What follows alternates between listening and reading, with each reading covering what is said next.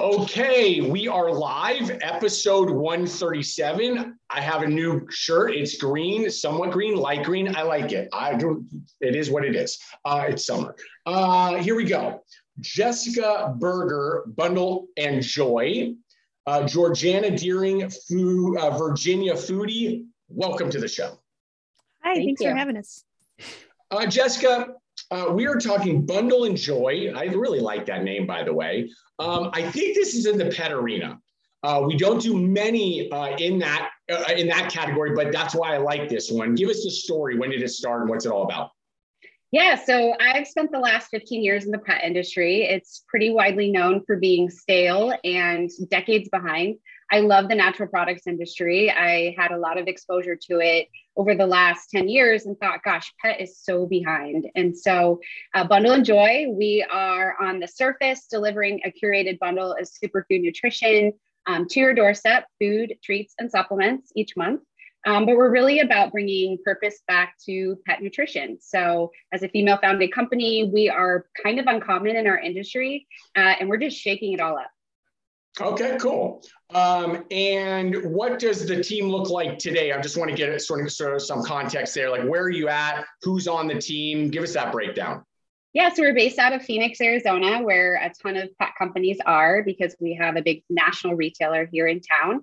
Um, my team consists of a sales director with like 22 years of pet experience. We have like 40 years of pet experience in the team. I've got a brand manager, a community manager, and I also love to bring in local interns um, from Grand Canyon University um, that are focused on entrepreneurship. Very cool. Uh, Phoenix folks, uh, if you're in the basket into basketball right now, you know us in the Bay Area, Warriors. We're doing the thing. Let's make that happen. She's talking about Phoenix Suns. No, no, no, no, no. Uh, we anyway. can still be friends, Mark. We but we can be, friends. friends. We are yes. I'm, friends, I'm friends with everybody. Okay, in friends with everybody.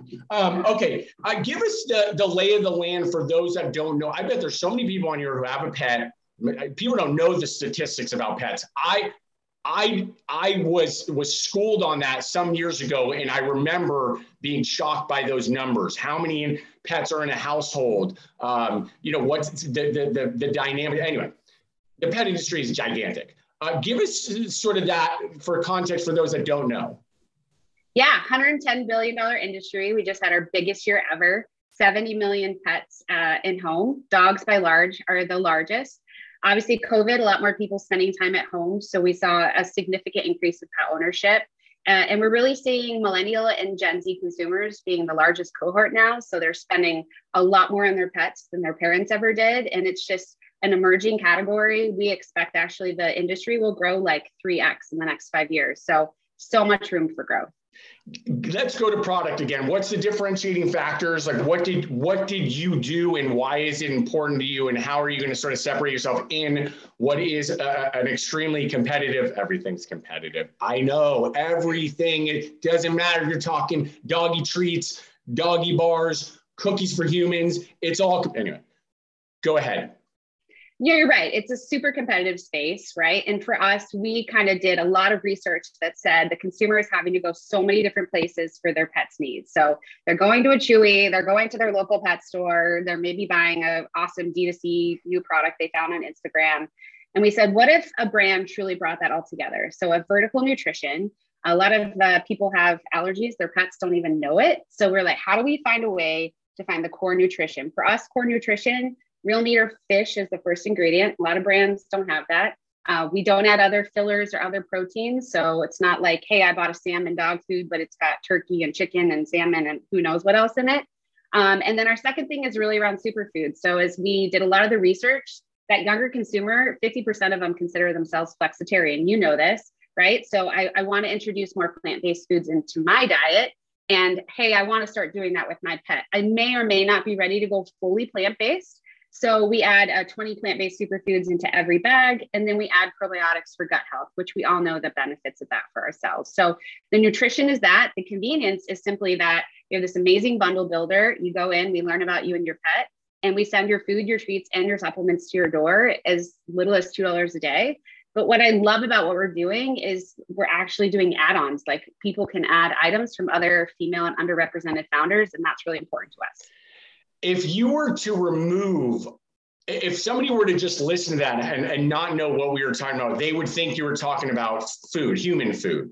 Um, and, and again, so when you were talking nutrition, I was getting all excited. Like these dogs are, you know, going to be pumped up. I mean, they're, they, they got good nutrition. It, it, it's like, uh, it's the reminder to everybody, right? Which I talk on a lot. I know it's a broken record about what we put in our bodies is how we feel both physically and mentally.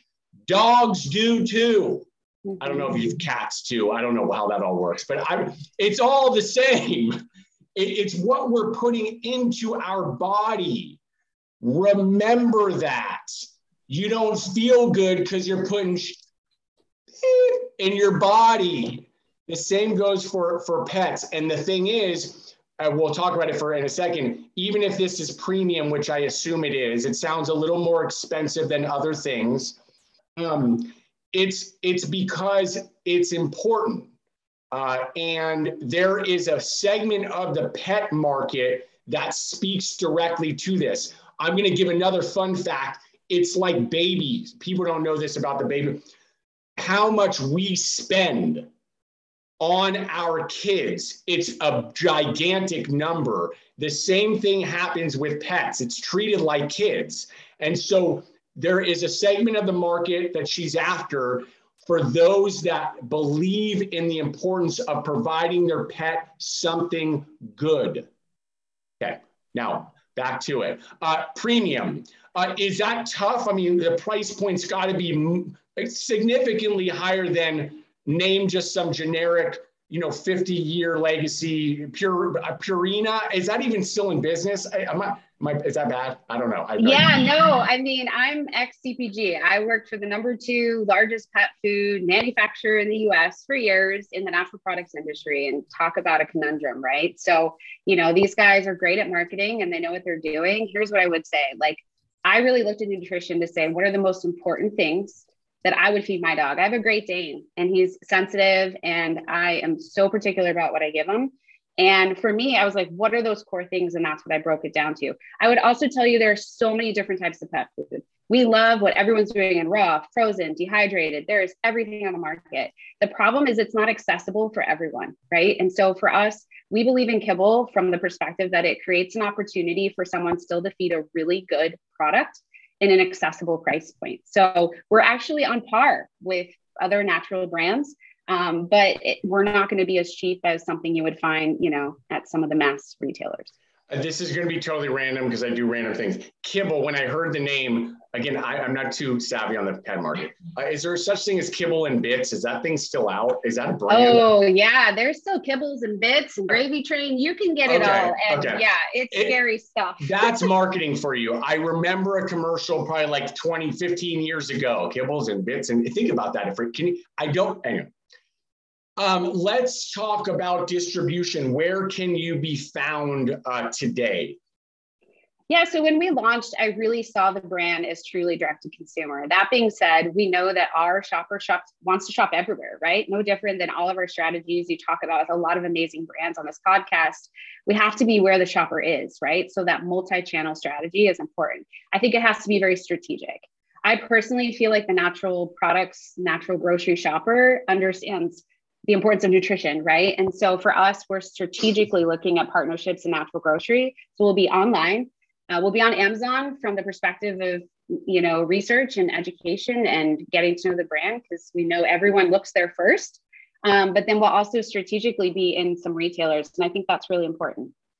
Nice. Okay. Um, th- th- this is just great info, and I like the newness of it um, uh, as far as category and the stuff that you're doing. Uh, and that you touched on nutrition. I got really excited about that.